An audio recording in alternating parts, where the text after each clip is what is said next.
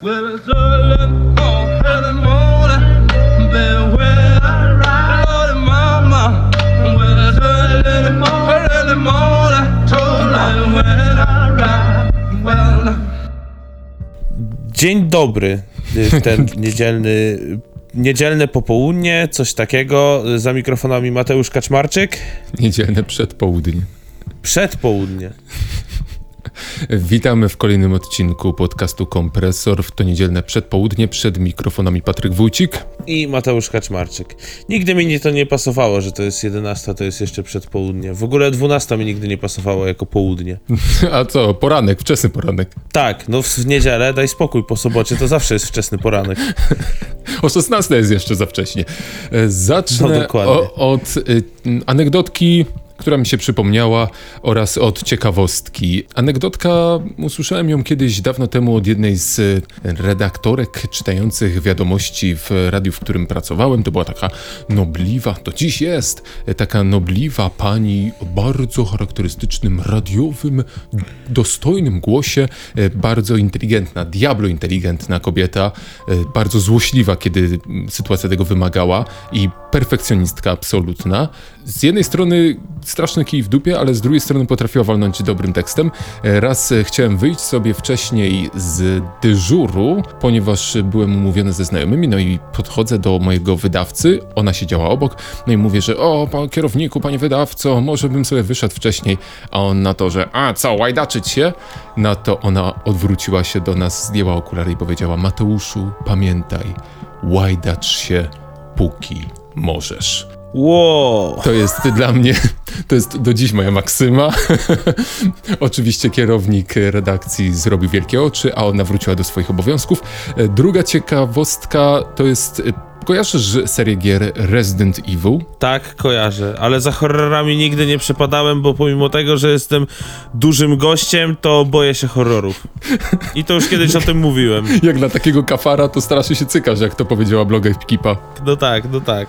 Ale kojarzę Resident Evil. E, To teraz zadam Ci pytanie językowe, ponieważ natknąłem się na bardzo ciekawy problem w polskich mediach. Przetłumacz mi tytuł tej serii na język polski. Tak teraz. Jeżeli rezydent możemy tłumaczyć jako rezydent, to tak można Kombinuj, powiedzieć. kombinuj, czy- bo y, dziennikarze growi w całej Polsce również kombinują. Eee, no to niech będzie, że rezydent zła. Można tak to nazwać. Różne kombinacje, rezydent zła, zło rezydencyjne. Tutaj chciałbym zaznaczyć dla wszystkich tych, którzy się zastanawiają i słyszą na przykład z różnych internetowych redakcji, filmików na YouTubie, bo Resident Evil ostatnio wrócił, robią fajne remake'i, tak więc dużo filmików na ten temat jest także w polskim internecie.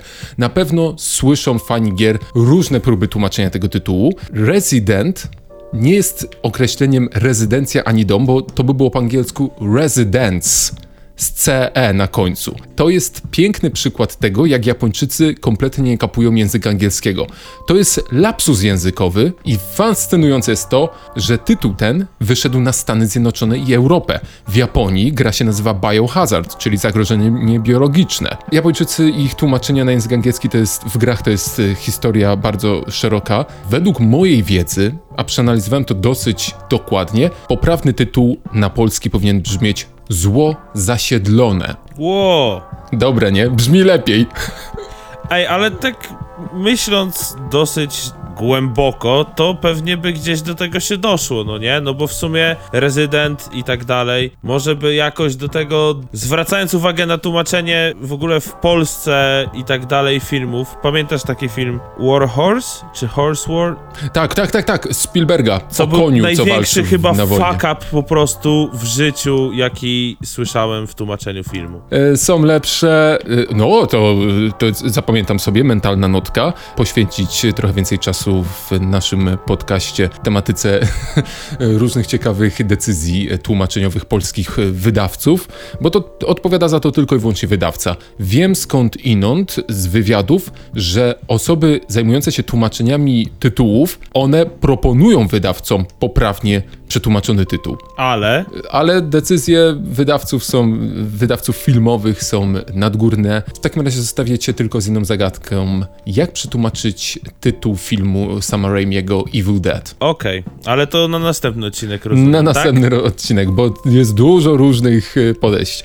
E, Ja zacznę od e, dzisiaj od recenzji giereczki. Mój brat polecił mi grę na serię gier na smartfona. Zazwyczaj smartfonowe gry w ogóle mnie nie interesują. Gram jedynie w sudoku, krzyżówki i tego typu zabijacze czasu, jak trzeba poczekać w kolejce. Ale tutaj powiedział, że muszę, muszę, muszę. To jest gra, która się nazywa Cube Escape Paradox. Taka jest pełna nazwa.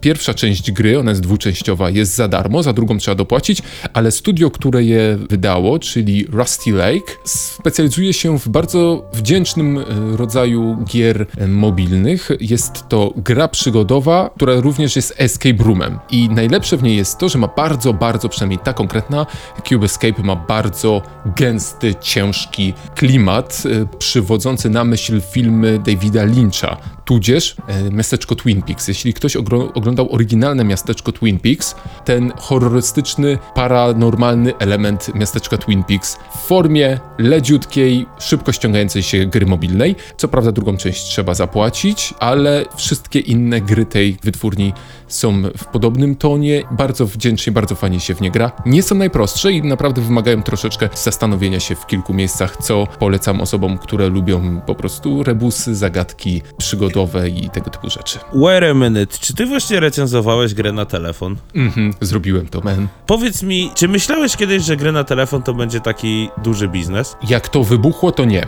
bo pamiętajmy, że wcześniej były Java gry, ale one nigdy nie były traktowane na poważnie, ale w pewnym momencie, o, mamy procesory 3D w komórkach, musimy to wykorzystać. Wszyscy rzucili się w to i to mi przypominało moment w kinie, kiedy wszystkie filmy musiały być w 3D, nawet kiedy nie miały w ogóle żadnych elementów 3D i po prostu były to filmy, gdzie dwóch ludzi gada na tle budynku. No to jest tak, jak teraz mamy zjawisko na przykład y, z walkami freak fightowymi, gdzie wszystkie organizacje po kolei po prostu ściągają sobie youtuberów do frakcji, żeby walczyli, bo przynoszą to, bo przynoszą te walki przychody. Po prostu boom, nie? Tak, swoją drogą chyba tam wrócił, znowu ściągnęli y, tego, Pudziana. Pudzian przeszedł pewną przemianę, jeżeli chodzi o walki i przeszedł przemianę, jeżeli chodzi o sport, bo Strongman jego już w tym momencie żadny. W tym momencie Pudzian waży 115 i 100, co przy jego muskulaturze i gabarycie to jest dosyć mało i naprawdę jest wycięty. Ale wracając jeszcze do gier, bo przeszliśmy z gier na telefon na Pudziana, a Nie, wróć, chcę wróć. powiedzieć a chcę powiedzieć o tym, że z grami na telefon nigdy ich nie traktowałem poważnie ze względu na to, że często używałem tych darmowych gier i to jest coś takiego, że odpalasz, pograsz kilka razy i ci się nudzi. 99%. Tak, i pamiętam tylko jedną grę, która została w pamięci chyba każdego, e, Flappy Bird. No to właśnie była gra, która mi wpadła też w pamięć, dlatego że każdy w nią grał i każdy się wkurwiał, jak nie mógł przejść dalej. Ty powiedziałeś teraz o grze, którą nawet porównałeś przez chwilę do filmu i powiem szczerze, nie spodziewałem się nigdy, że to będzie aż tak duży biznes. Zajarałem się kilka razy jeszcze, jak na przykład przenieśli San Andreas na telefon, GTA, dla mnie to było wtedy takie wow, to już jest wysoko, ale nie wiem, czy byłbym w stanie zapłacić za jakąkolwiek grę na telefon? Chyba nie. Przy czym mam gdzieś z tyłu głowy, że y, jeżeli chcesz zrobić duży biznes, to zrób sobie grę i zarabiasz. y, W ogóle ludzie, którzy robią gry na telefon, to jest naprawdę ogromne pieniądze. Ja mam takie, jak kurwa, jak ten rynek w większości jest darmowy. Z reklam nie udźwigniesz aż tyle. Z tych małych, wąziutkich reklam, które się, e, które się odpalają. No ja mam to w, na przykładzie jednego z miliona klonów Sudoku, który mam zainstalowany na smartfonie, że niektóre z tych klonów są niegrywalne, ponieważ każdy ruch, który wykonasz, e, zaraz ci wpierdala się po prostu reklama przypadkowej rzeczy. Na cały ekranie musisz czekać 20 sekund, aż się pojawi ten ubłagany X w górnym lewym czy prawym rogu, ale to jest wkurwiające. Próbowałem zainstalować sobie nieco bardziej ambitną grę i tam jest po prostu mikropłatności. To jest ewidentny biznes, który powinien być w, według mnie uregulowany z punktu widzenia hazardowego, bo jest po prostu małe dzieci. Jak zobaczyłem jedną grę, jaka jakaś tam też klikanie coś. Ja mnie było trudno rozróżnić, w którym momencie chcą wziąć pieniądze z mojego konta, a w którym momencie chcą po prostu mi zaproponować inną formę rozgrywki. Ja się nie dziwię, że małe dzieci nabijają rodzicom rachunki na koncie bankowym, bo na, ja się ze dwa razy, kurna, prawie wpierdoliłem na minę. I to jest bardzo martwiące. Zaczepiając o San Andreas i tego typu klony ambitne, według mnie głównym problemem San Andreas i takich ambitniejszych gier jest to, że jednak nie da się w nie grać klikając w ekran. Właśnie to chciałem powiedzieć, że w to się kurwa nie da grać na tych telefonach. No kciuk kurwa zasłania ci pół ekranu, no nieprecyzyjne to jest albo wymaga olbrzymiego wirtualnego pada, więc no to dlatego umarło. jakby no. umówmy się, są niektóre gry, które po prostu pokazały w erze rozwoju tych telefonowych aplikacji, że powinny zostać na komputerze. I nie tykać się, bo po prostu się nie da. I koniec. Przechodzimy do twojego tematu, pogadaliśmy troszeczkę o mobilnych grach, kto by pomyślał, ale dla was wszystko. Dokładnie tak. W ostatnim podcaście powiedzieliśmy trochę o nu metalu i ja stwierdziłem, że o samym, samej tej kulturze nie będę rozmawiał, ale przez cały ten okres tego tygodnia przyszło mi porozmawiać z pewną osobą, która jest, nawet z dwoma pewnymi osobami, które są bardzo, jeżeli chodzi o środowisko metalheadów, wiesz, skórzane kurtki, po prostu goście wyrwani z lat 90. jako tacy typowi metalowi goście. Szanuję, szanuję. Od razu odwołam się do tego, co powiedziałeś jakiś czas temu. W zasadzie to chyba powieliłeś to, co tam niektórzy twierdzą, że rok nie żyje, że rok umarł. Rozumiem to. Z jednej strony rozumiem też to, że ci ludzie, z którymi rozmawiałem, będą bronić, że rok jednak nie umarł, no bo rok nie umrze do momentu, aż każdy ostatni rokowy gracz jeszcze będzie stał i grał. Rozmawiając z nimi, poruszyłem trochę inną sprawę, jeżeli chodzi o metal. Zastanawiałem się, czy gdzieś metal się nie zatrzymał. Mówię teraz ogólnie o metalu. Nie mówię tylko o jednym, bo wiem, że akurat ta muzyka ma niesamowicie dużo odnóg i tak dalej. Mówię ogólnie o tej kulturze, o tej subkulturze. Chodzi mi o to, że patrząc na przykład na rap, patrząc na pop, gdzie ta muzyka, ten styl ubierania się i wszystko, co jest wokół, się zawsze jakoś tam rozwijało, no nie? To ja miałem okazję rozmawiać z gośćmi w 2021 roku, którzy wyglądali jak członkowie zespołu Guns N' Roses. I nawet jak wyjęli smartfony, to było dla mnie takie. Spodziewałem się, że ten koleś wyciągnie telefon z klapką.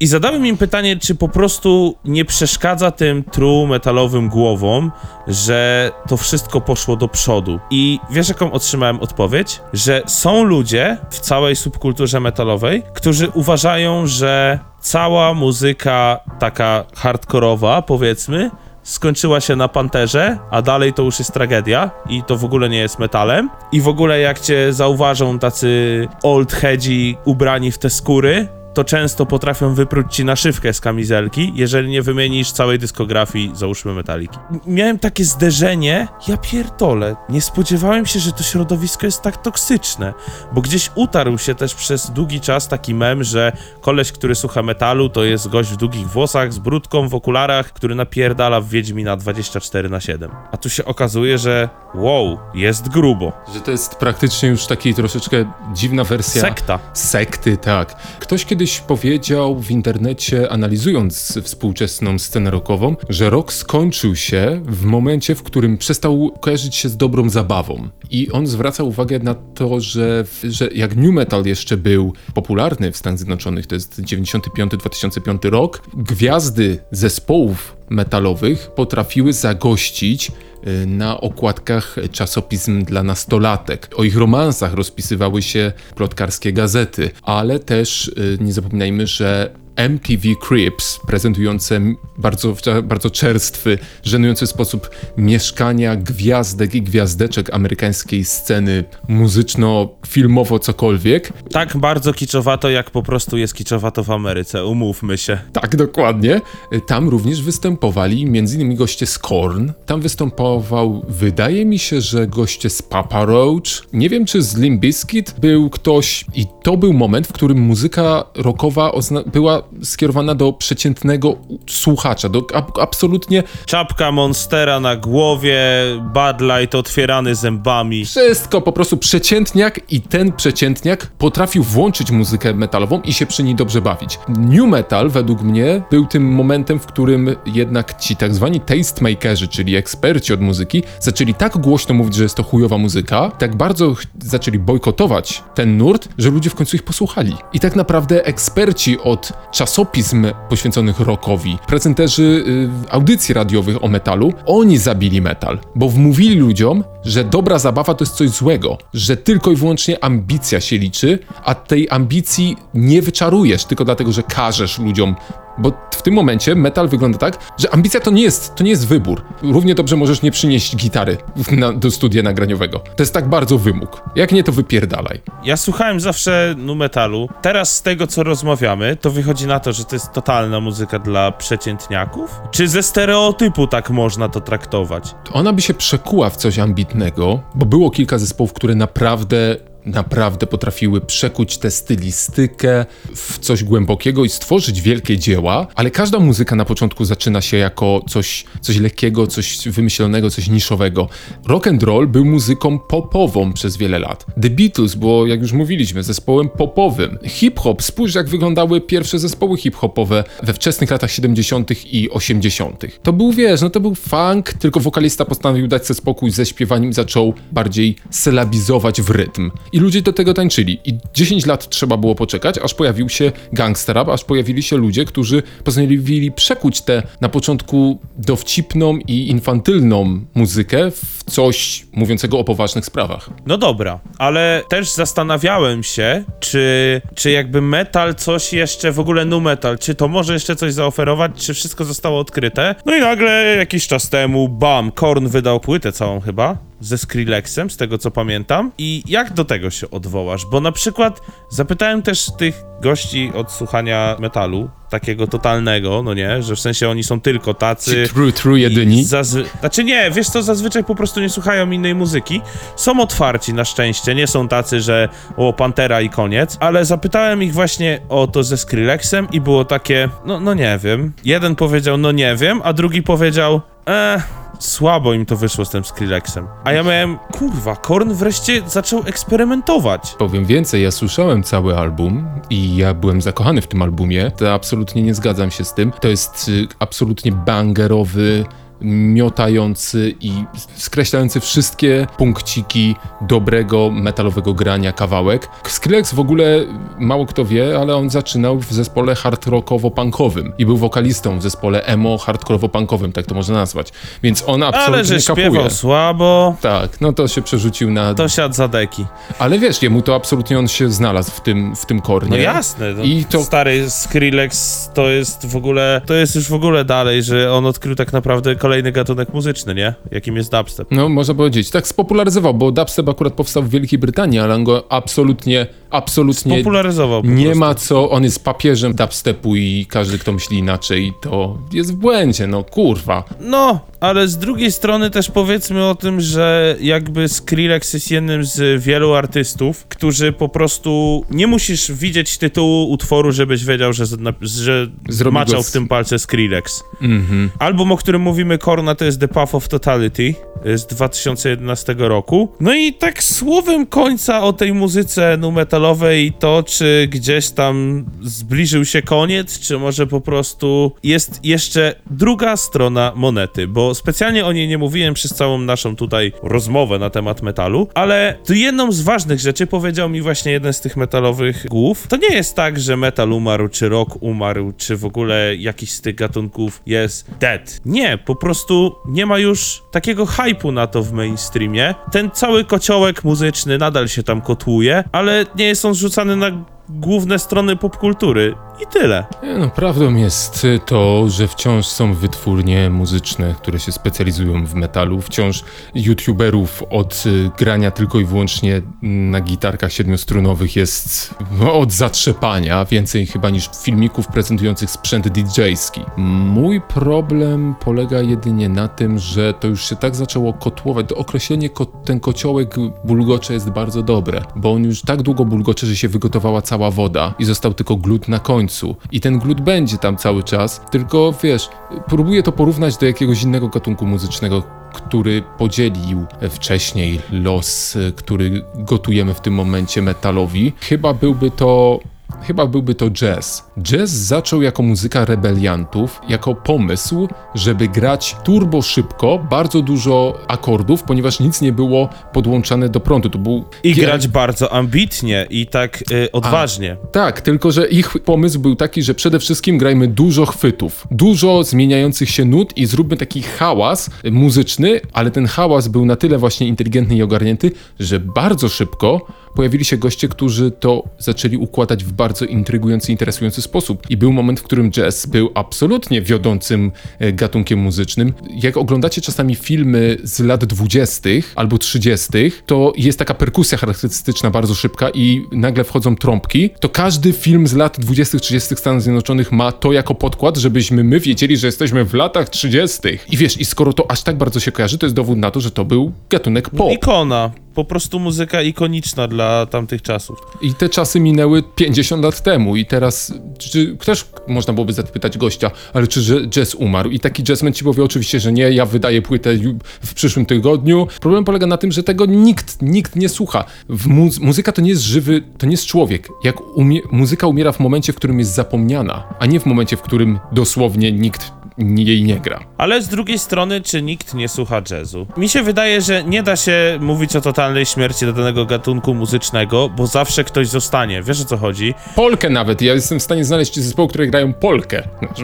Tak, ale jest, a ja jestem w stanie znaleźć pewnie ludzi, którzy słuchają tej Polki. Wiesz o co mi chodzi? No tak, Bardziej tak. chodzi mi o to, że popkultura i w ogóle muzyka przeżywa takie pierdolnięcia. Teraz jest ogromny, od już długiego czasu, ogromny boom jest na rap i to jest boom, jakiego jeszcze rap nie miał chyba. Bo wydaje mi się, że nawet ten Mhm. boom gdzieś tam w latach 90. jest nieporównywalny z tym, co się teraz dzieje, nie? Mamy raperów, którzy kolaborują z McDonaldem, y, mamy raperów, którzy tworzą własne brandy odzieżowe, o czym będę chciał pogadać za chwilę, ale zwróćmy uwagę na to, jak wiele to ma znaczenia dla żywotności danej muzyki. Przy czym może za jakiś czas będzie znowu boom na metal. Tylko fajne jest w muzyce to, zawsze to lubiłem, że tak naprawdę nie wiesz co dalej. Nie wiesz jak dalej się ta muzyka odkryje. Wiesz, wszyscy myśleli, że gdzieś tam rap się skończy w momencie, gdy został, nie wiem, puszczany crank, nie? Gdzieś na Florydzie. A tu się okazało, że tu jeszcze autotune, jeszcze można jeszcze bardziej eksperymentować. Tylko teraz pytanie, na czym skończyła się, na czym, sko- na czym skończył się boom na metalową muzykę? Na jakim stylu ona prezentowała? Boom ostatni. Wydaje mi się, że na takich próbach połączenia i y, zakolorowania trochę takiego klasycznego rocka z, z muzyką pop. Mówię tutaj o zespołach takich jak. I tutaj od razu nie powiem, że któregokolwiek z tych zespołów nie lubię, bo zaraz wymienię same, które lubię. Evanescence, y, Linkin Park, to był taki mocno popowy. Linkin Park zawsze był popowy i nigdy tego nie ukrywał, Y, ale też Green Day, który jest punkowy i zaczynał w latach 90. Oni tym albumem American Idiot po prostu pokazali, że są w stanie napisać pop rockową operę i cały świat się zakochał w American Idiot. I to był ostatni taki moment, kiedy, kiedy jeszcze rock przyniósł coś ciekawego i nowego. Ale był y, American Idiot fajny kawałek. Mimo wszystko. Dobra, przejdźmy może dalej do twojego tematu teraz. Ym, Moim tematem jest. y, W ubiegłym tygodniu rozmawialiśmy troszeczkę o grach y, skateboard, o, o, o deskorolce, prawda? O, O dalej, skate'opi. o skate'opii, o, o skate'ach, o deskorolce. Inspirując się tym, y, grzebałem trochę, no i pograłem troszeczkę, między innymi w Session Skater XL, ale też w nowogotowanego Hołka Pro Skater 1 plus 2, który jest bardzo udanym remake'iem pierwszych dwóch części tego Hołka, ale jedna rzecz, która odnosi się do ciuszków, więc tutaj piękne zamknięcie będziemy mieli. Zauważyłem pewną rzecz, która mnie denerwuje w tych grach, a raczej rzecz, której mi brakuje w tych grach. Mianowicie zauważyłem w pewnym momencie, że absolutnie wszyscy bohaterowie oraz ich strój jest zawsze permanentnie czyściutki. Ich buty są zawsze bielutkie, ich deskorolka nowiutka i świat dookoła z nich też się robi coraz czystszy. E, W Skater XL już nawet scenografia trochę zaczyna przypominać takie miasto dopiero co świeżo wybudowane, w którym jeszcze jeden kurzyk nie położył się na ziemi, Straszne mech, straszne mech, jeżeli Dokładnie. chodzi w top, totalna, w topa, bo ja nie wiem jak goście, którzy robią taką grę, tworzą tak estetycznie dobrze i po prostu aż do przesady pedancko wyglądające otoczenie, to albo, nie wiem, chyba nie widzieli po prostu skate'ów i nie widzieli jak wyglądają skateparki. To, za czym zatęskniłem, wracając do Tony'ego Hawk'a 1, tego oryginalnego na PlayStation, to to, jak brudne to wszystko jest i jak realistycznie, to właśnie oni naprawdę nie rozumieli tego, że Tony Hawk to nie było tak do końca, że miał super rozgrywkę, ale on miał kapiący z tej całej gry klimat, Klimat. wyjścia na miasto w twoich starych konwersach, w butach, które są totalnie zdarte od tej deski. Ta deska jest zamoczona, matka ci mówi, żebyś przestał nosić te buty, coś ty zrobił, dopiero cośmy kupili. Na desce jest wlepa na wlepie, a ty wychodzisz jeszcze w zimowej czapce, w jej, gdzieś w szary dzień w deszczu i w za dużej bluzie etnis. No, dokładnie. Puszczasz sobie na słuchawkach jakiś tam wczesno punk rockowy kawałek, bo jesteś w latach 90. i jedziesz na miasto i siedzisz na dupie, wiesz, ty, na, ty, na tym betonie, wracasz ujebany, rozdarta koszulka, bo się wypierdoli, bo chciałeś zgrindować jakiś murek. I to jest właśnie taki ten brud, ten taki przyziemność tego To jest wszystkiego. życie skatera. Tak, to, to było naprawdę takie odświeżające, takie fajne. Ty czułeś ten zapach tego betonu po deszczu, jak grałeś w Tony'ego Hawk'a 1. A tutaj niestety oni pominęli to wszystko. Tak jak perfekcyjnie są robione teraz te najnowsze gry o deskorolkowcach, to ten jeden element sprawił, że nie chciałem poczuć, że fe, chcę kupić dzisiaj deskę i spróbować tego, mm, wiesz, sam. Tylko poczułem, że zagrałem sobie w symulator w, w sterylnym otoczeniu, gdzie wszystko jest piękne i idealne, a moje buty nigdy nie zeznały brudu. A jak tam u ciebie w Ciuszkowie? W Ciuszkowie bardzo ciekawie. W ogóle zabrzmiało to tak, jakbym prowadził sklep second hand. Wszystko dobrze, rozumiesz, przyjeżdżają cały czas ciężaróweczki yy, i wszystko teraz się zdrowy. Ale nie, teraz tak serio. W West Day doszło do kolaboracji firmy Gap, bardzo dobrze znanej, z Yeezy i powstało coś, co nazywa się Yeezy Gap Line. Ja na razie widziałem tylko kurtkę, która z Easy Gap Line powstała. Round Jacket, bez suwaka, w preorderze ma kosztować 200 dolarów i oczywiście jak to zawsze bywa w świecie streetwearowym, zapisujesz się na preorder podając rozmiary, wiesz, na razie widać tylko kurtkę, ale podajesz rozmiar buta, podajesz rozmiar spodni, koszulki, czyli pewnie ta Easy Gap Line będzie bardzo duża i pewnie będzie jeszcze więcej tych rzeczy, no nie? Ale co jest ciekawe, kurtka jest z recyklingu i nie ma suwaka. ja mam takie, Kani, co ty jeszcze wymyślisz? Zwróć uwagę na buty Easy, które totalnie są inne niż wszystkie buty. Wpisz sobie teraz, zobacz kurtkę od Kaniego Westa, właśnie z Easy Gap Line, taką niebieską, która moim zdaniem wygląda trochę jak reklamówka, tylko taka zakładana na górę i posiadająca rękawy. Reklamówka też nie ma suwaka. I- No widzę, No patrz, widzę. ja Wie, mam tak. Niebieski worek na śmieci używam takiego, Tak, jak trzeba wynieść Dokładnie butelki. tak. I teraz słuchaj o co mi chodzi, bo cały high fashion i w ogóle pokazy modowe, wiadomo, że jakby nie powiemy czegoś nadzwyczajnego, jeżeli powiemy, że na pokazach mody to niekoniecznie chodzi o to, że ludzie mają chodzić w tych ciuchach, tylko to jest jakiś tam przekaz sztuki, tak? A przede wszystkim pokazanie, jak będzie trend wyglądał. O. Tak, ale Kanye West bombarduje cię takim ciuchem i ja jestem pewien, że ludzie będą chodzić w takich ciuchach. Jestem po prostu w 100% pewien, że on ma tak mocną siłę przebicia, że co by Kanye nie wypuścił, to jest to gro fanów Kaniego, które po prostu będzie kupowało te często przesadzone w cenie ciuchy. Jakie ty masz podejście do takiej mody? Ubierania się. Przede wszystkim trzeba rozdzielić ofiary mody od trendsetterów. Ofiara mody to jest osoba, która nie wie dlaczego coś jest, po prostu kupuje, bo jest i ktoś ważny to założył, a prawdziwi trendsetterzy wiedzą, że mogą pozwolić sobie na założenie czegoś dziwnego, e, czegoś nieoczywistego, ale wiedzą, że będą wyglądali w tym dobrze. I na tym polega piękno mody, że widzisz naprawdę go- gościa, aktora, modelkę gwiazdę muzyki, który założył jakąś dziwną czapkę albo założył jakąś dziwną koszulę, ale wygląda w tym tak dobrze, że ty myślisz sobie, ja też tego spróbuję. Może ja też będę wyglądał w tym dobrze. I wtedy pojawia się zmiana w modzie, bo tak to wszyscy noszą jedno to, i to samo, dopóki nie pojawia się Kanie, który wychodzi w butach swoich, które wyglądają jak zupełnie coś innego i każdy robi, wow, wow Kanie wygląda nawet nieźle w tych ciuchach, co się kurwa od, odjebało, nie? Ale Kanie potrafi czasami się naprawdę fajnie ubrać i potrafi Nie no, znaleźć powiedzmy myślę szczerze, Kanie się zajebiście ubiera i to trzeba powiedzieć otwarcie. No on jest geniuszem jednak, jest bardzo kontrowersyjnym gościem, który nie powinien mieć internetu, a, a już tym bardziej Twittera. On mu powinno się zabrać, on nie powinien się odzywać na temat polityki, ani gospodarczych spraw i ekonomicznych, ale powinien robić wszystko to, co jest związane z kreatywnością. Bo on, on ewidentnie ma umysł kreatywny. On potrafi wyciągnąć taką szmatę z szafy, jak, i wiesz, i kurwa jakoś to połączy i to wygląda po prostu ikonicznie. Pytanie moje brzmi, jak wygląda Kanie w tej kurtce. Bo ona, póki co ja patrzę na Google, y, na, na Google'a i ona jest tylko i wyłącznie jako taki wiszący e- exhibit po prostu. Ona, on, nikt nie jest w nią ubrany, tylko ona tak wisi na białym tle. Ale... Masz otwartego teraz Messengera? Ym, no, poczekaj, no dawaj go. Poczekaj, poczekaj, zaraz ci pokażę, jak to wygląda na człowieku. Bo właśnie ja jak patrzę na tę kurtkę, to mam takie. Jak ona może dobrze wyglądać? A potem zobaczyłem to zdjęcie, mówię, kurwa, nieźle w sumie, nie jest aż tak źle. Poszło zdjęcie. Poczekaj, poczekaj, poczekaj. Spoko, spoko, czekajcie, czekajcie, ja muszę to zobaczyć. Przypominam, że Mateusz y, jest nowym użytkownikiem Starlinka, dlatego też internet działa jak działa. Dzie- dziękuję, to ja.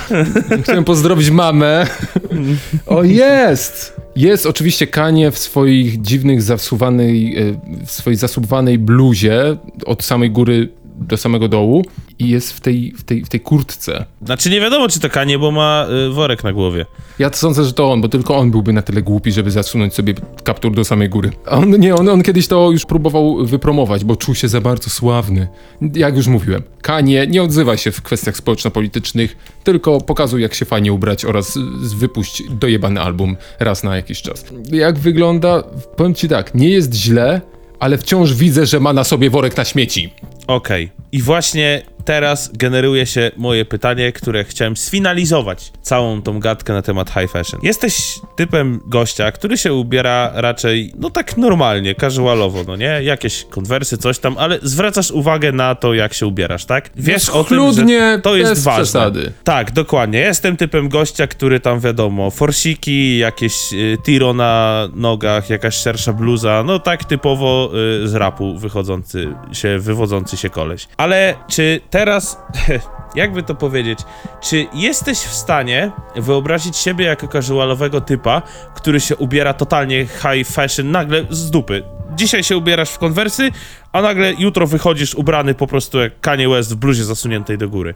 Bo ja, od razu narzucę ci swoje zdanie, ja mam coś takiego, że według mnie taka moda jest przeznaczona dla ludzi, którzy gdzieś tam są celebrytami, gdzieś tam coś znaczą w show biznesie, dlatego że na zwykłym casualowym typie może to wyglądać dosyć dosyć awkward. Żyjemy też w Polsce, więc myślę, że też ludzie by bardzo Niebezpiecznie, wyglądałbyś niebezpiecznie.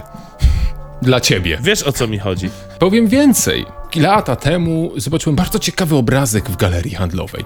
Oto szły naprzeciwko mnie trzy dziewczyny z liceum i od samego początku od razu można było zobaczyć, kto jest liderką tej grupy, ponieważ one wszystkie wyglądały, ubrane były dosłownie w te same ciuchy, ale tylko jedna wyglądała w nich dobrze a pozostałe wyglądały jakby założyły coś, co może nie jest, że, że źle, ale widać, że to nie jest twój styl, że nie wyglądasz, nie czujesz się w tym komfortowo, że nie czujesz, że nosisz coś, co do ciebie pasuje. Przysłuchałem się rozmowy i oczywiście była to najstarsza z grupy, która mówiła, gdzie idziemy, do jakiego sklepu wchodzimy i przede wszystkim, co w tym sklepie kupujemy. Nie tylko gwiazdy i nie tylko high fashion. Moda jest niebezpiecznym sportem, sportem ekstremalnym i trzeba uważać, co się robi, bo można sobie zrobić kuku. Już widzę nasz y, headline na zdjęciu do podcastu. Moda to sport ekstremalny. No dobrze, w takim razie kończymy tę nierówną walkę. Przed mikrofonami kolejnego odcinka kompresora byli Patryk Wójcik. I Mateusz Kaczmarczyk. Pamiętajcie, uważajcie na głowę, zwłaszcza jeśli nosicie full capy. A, i pamiętajcie jeszcze o jednym. Jak zakładacie worek na śmieci na górę, to pamiętajcie, że warto zakładać go w ciepłe dni, a nie w te zimne. Do usłyszenia, hej. Hej.